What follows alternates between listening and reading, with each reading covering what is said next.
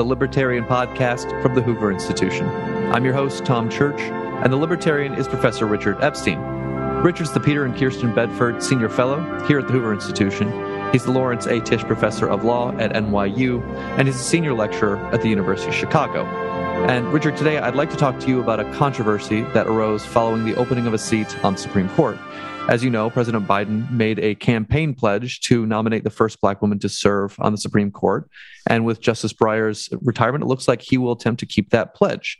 Um, some people have questioned whether it's fair or appropriate to exclude candidates based solely on their race or gender including uh, uh, Ilya Shapiro, a senior lecturer at, at Georgetown Law.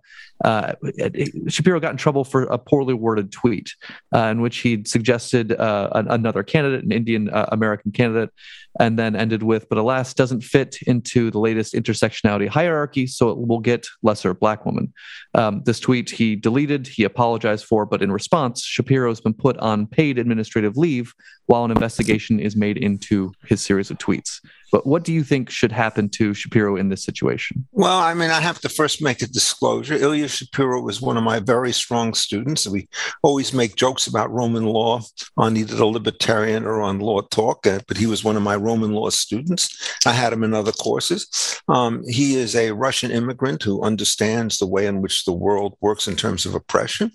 Uh, he was at the Cato Institute, where talking about ideas in the libertarian sense were very common. He goes into the Georgetown environment. Uh, this tweet came on this first day of taking there, and I don't think he understood the nature of the local culture for things that would be tolerated in one set of places and not in the others. I think he tried to beat a retreat, but one of the things that we discovered today is apologies are never sufficient, no matter how heartfelt they meant. There was probably huge student demand uh, to get him there because at the same time this is taking place, there is at Georgetown a major revise the curriculum so as to make some version of critical race studies a requirement not only in the, the, specific case of a course on that issue, but building units of that into first year courses dealing with such courses as criminal law and property. So he ran into a maelstrom. I did write the sign the letter written by others saying, whatever you think of the particular tweet, um, uh, this is not the appropriate situation. Uh, what you do need is you have to have some voices, and that even includes people who the position that was taken by Biden was not correct. So, turning to that for a moment, uh, I've seen several columnists make the following kind of observation Biden was absolutely right to do this, but 75% of the American public turns out to be against it. Presumably, those are the unwashed people who've never thought about it. Uh, people have also said, and I think it's got some force to it, uh, that when Ronald Reagan came into office, he was quite intent appointing a woman and chose Sandra Day O'Connor. And she too had, as judged by the state, relatively weak academic and judicial uh, credentials. She came from an intermediate court in Arizona and turned out to be a stronger judge, I think, than any of those things might have suggested earlier on. Uh, similar promises were made by Donald Trump when he appointed Amy Coney Barrett, who did have a stronger academic record. Uh, so the question that people constantly ask is, is there a difference between women and not women? Uh, to dogmatists who say we're colorblind and sex blind, there's no difference. Uh, to people who are a little wavy on this. They said, look, if you change the pool a little bit to cover women and perhaps minorities, uh, different minorities, Asians, Indians, whatever, it's a very much more expanded pool. The pool of uh, seasoned black appellate judges or trial judges is relatively small. Uh, if you just looked at the District of Columbia Circuit Court, there are at least three strongly Democratic judges who have much stronger records. Um, the Chief Judge Srinivasan, and then Judge Pillard and and Kate Millett, oh, what's it, Mellett, um, who are you know have very strong records in terms of what they've done. I disagree with much of what they say, but it's really hard to sort of put yourself behind somebody who's just been elevated to the circuit courts and has not done anything himself.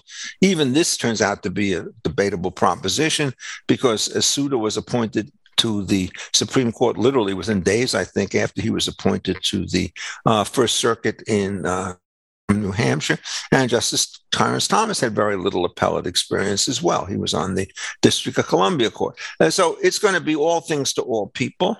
My own preference is to worry more about excellence than any of this other stuff. Uh, generally speaking, I have not a heretical view, but my view is that people who are able, steeped in the law, and deeply committed, no matter what their positions are, are able to put forward a range of constructive instructions on all sides of the political spectrum. I've cast and have put there solely because of who they are by way of race, sex, creed, age, or whatever it is. So I tend to be uh, very much on the other side. Uh, what will happen in this case is a prediction. Nobody can say for sure. Um, there's going to be a lot of public sentiment in it.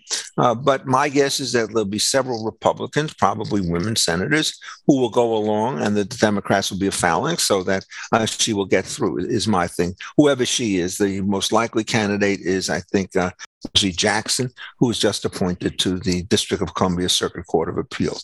Um, would I support it? I think the answer is no, because I'm more on the merit side of this thing.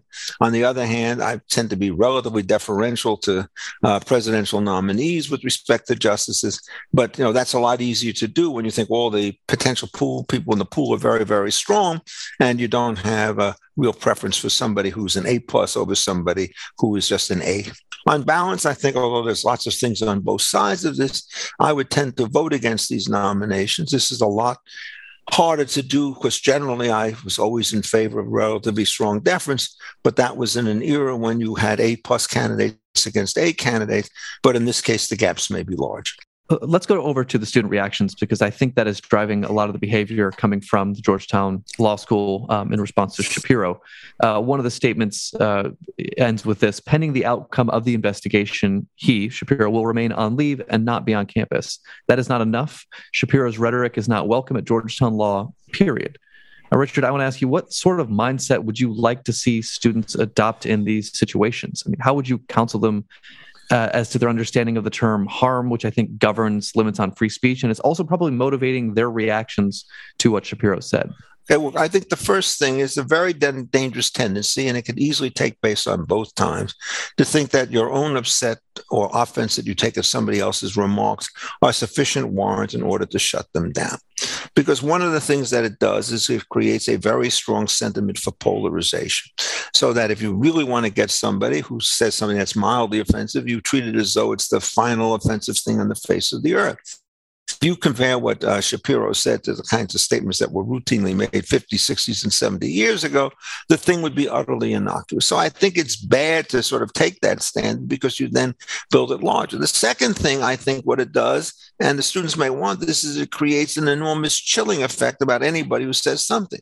So he may have used the wrong words, but are we supposed to say that anybody who's opposed to uh, Ms. Jackson's nomination or to the Biden policy of hiring only women has taken offensive positions and therefore that they too do not belong at Georgetown Law School. At that point, what happens is the harm principle becomes a real tool in order to essentially oppress and suppress speech by people who disagree with you. And it turns these institutions from institutions of higher learning to institutions where they're highly dogmatic and dogmatic situations. This is not unexpected. Georgetown is probably overwhelmingly uh, liberal in terms of its faculty. And by liberal, I don't mean center left, I mean hardline today for whom race, gender, and all the rest of that stuff is really absolutely dominant. And what it does is it makes it very impossible for somebody who has a different point of view to even want to come to a faculty like this, where they are promised with to face a certain degree of ostracism and hostility. But it also impoverishes Georgetown. And so they are putting together a program right now, which is designed to make critical race studies uh, an essential part of all first year courses like torts and so forth, um, and, con- and criminal law, and also to make separate courses in this. So somebody said to me, Would you like to teach property? And I said, Absolutely. Are you willing to talk about property in relationship to slavery? I said, Well, of course I'm willing to do that. I did teach a course in slavery with connection with Roman law, and I've certainly worked on all of those issues in connection with American constitutional law, of which Dred Scott is only one of many cases of a sorry legacy that we are well rid of. But the question is given the fact that I will have different interpretations as to how some of these cases should be understood, I'm not sure. And so what happens is if you design a curriculum which is only teachable by people who have a certain point of view, what you've done is you've gotten rid of an essential component of a free society in which all ideas are welcome and then you thrash them out on their merits. What happens is what they want to do is to use the principle of harm to preclude arguments from people who happen to disagree and you see that at all sorts of modern institutions. And I just don't believe that that's an appropriate way to do it. So, you know, I and many of my friends and lots of people I don't know did sign a letter sent to Dean Treanor saying, you know, this is really an inappropriate situation. And I think one of the things that we should learn is that every sin is not a hanging sin, that lesser sanctions, apologies, and so forth are perfectly appropriate. And that to put somebody on administrative leave is to magnify the degree of harm, no matter what the particular and if the students who led the protests or the students are going to make the adjudication, it's going to be a very long road for him. I mean, this is really something quite tragic. Um, Ilya was a tremendously effective advocate um, at the uh, Cato Institute. He was a terrific brief writer and did many of them, and they were often I signed them or certainly supported them. And he was also a very powerful intellectual force, you know, running the uh, Cato Supreme Court Review and so forth. And, and to get somebody like Town is to fill a real gap and to force him out because of a wayward remark seems to me to cause as much harm to the institution as it does to him how different are things uh, statements like this when made at a university versus in a in a in the private sector? Um, I, you know i want to know when should someone be be canceled? I mean can you say objectionable things if you're at a university but for example whoopi goldberg on the view made some you know terrible comments or ill ill, Ill thought comments on, on, the holocaust and is now on a two week uh, uh, leave as well. Um, i mean is that is that more appropriate allowable there? Uh, what's, what's i the- mean look one of the things that's really quite amazing is when I grew up, the way the world was divided is you had uh, corporations which were headed by rich guys and Democrats that were headed by unions. Um, the corporation side of this thing is completely turned over. If you look at the amount of corporate money that is democratic, especially from the new tech industries, there was a recent study which says even the infamous dark money, which the Democrats denounced uh, when it was held by Republicans, there's more dark money on the Democratic side that is money difficult to trace than there is on the Republican side.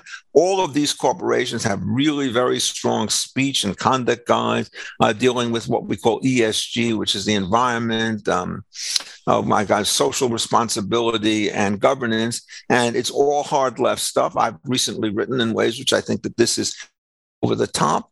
Uh, so I don't think that you could actually see that the corporate culture is wildly different from the university culture.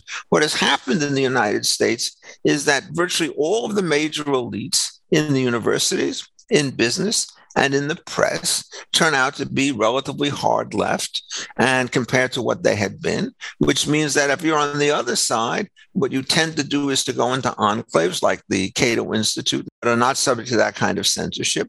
At universities, um, it's very complicated. Uh, some people are tolerated but not put within the power structure. Some people are made it feel extremely uncomfortable. Other people are actually welcomed with open arms on the grounds that diversity really matters. And on the same faculty, you can have very different factions with very different points of view. But I do think it's fair to say that if you're in the intellectual life today and wish to become some kind of a public intellectual, where you go, uh, you are going to be subject to these kinds of risks. And I, I, think they are very strong effects. You speak, for example, on harassment policy, the faculty member after faculty member, they will not say anything publicly, but privately they will say they dread the fact that somebody could make an accusation against them because no matter how baseless those accusations are, you're going to be tarred for life. And so there's a kind of a routine open door policy. But more importantly, faculty members are somewhat reluctant men at least, to monitor younger women for fear that something like this could emerge out of those sorts of situations. Uh, it's not, you know, pervasive in the imminent sense, but it's a constant background drop that happens that you're always going to cross some line and not be able to get back to safety on matters of race or sex or income inequality or racial behavior or whatever it is that turns out to be a touchstone. And, you know, I'm somebody whose views are out of sync with the entire left on virtually I regard myself as a libertarian, uh, more in common with somebody like Martin Luther King on some of these issues than they have in common with Martin Luther King, right? I'm a content of your character kind of guy in terms of my own behavior.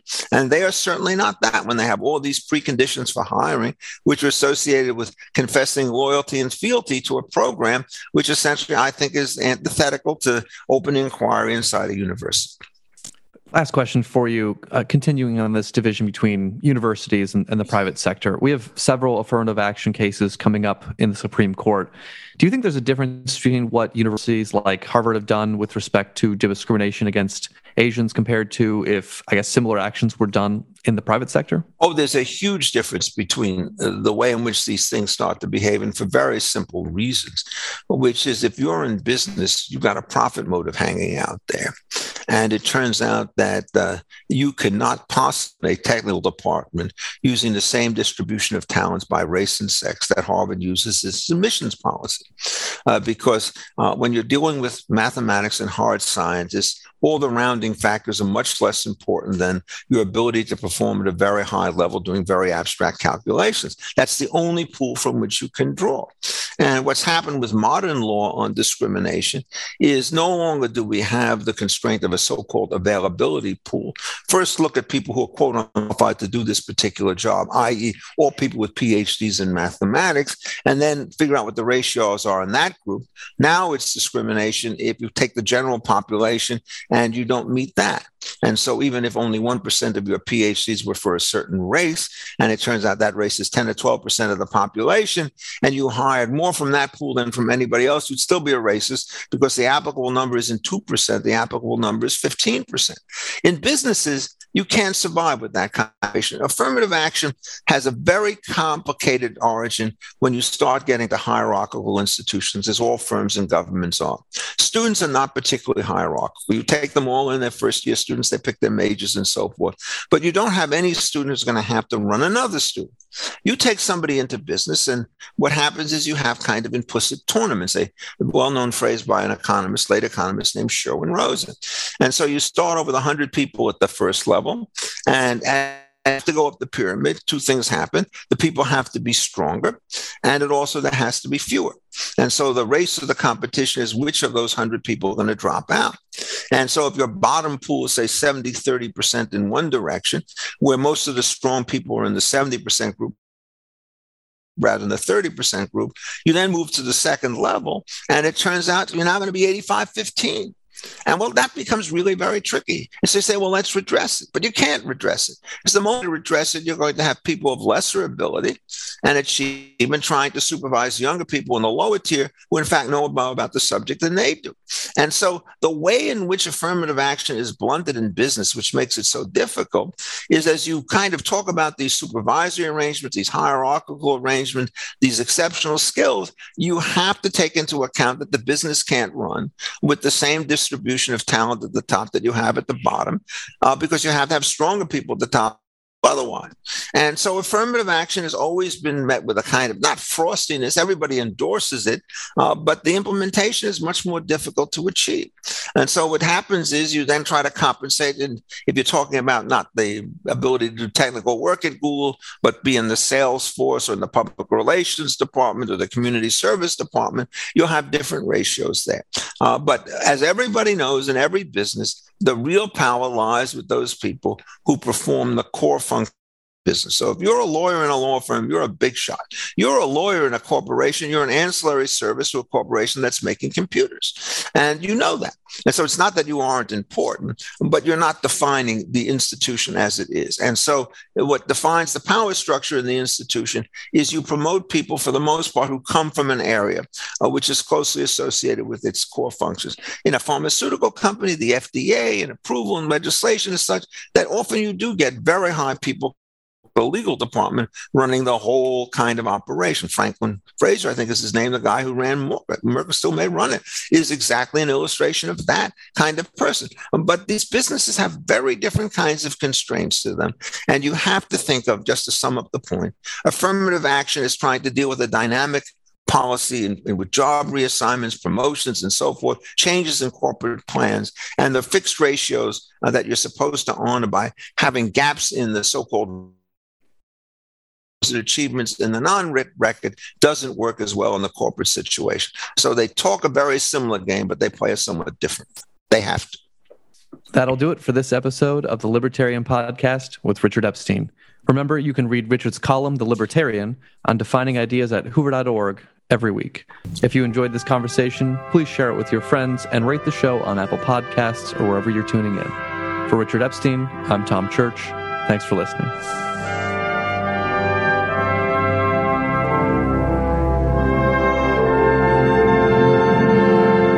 This podcast is a production of the Hoover Institution, where we advance ideas that define a free society and improve the human condition.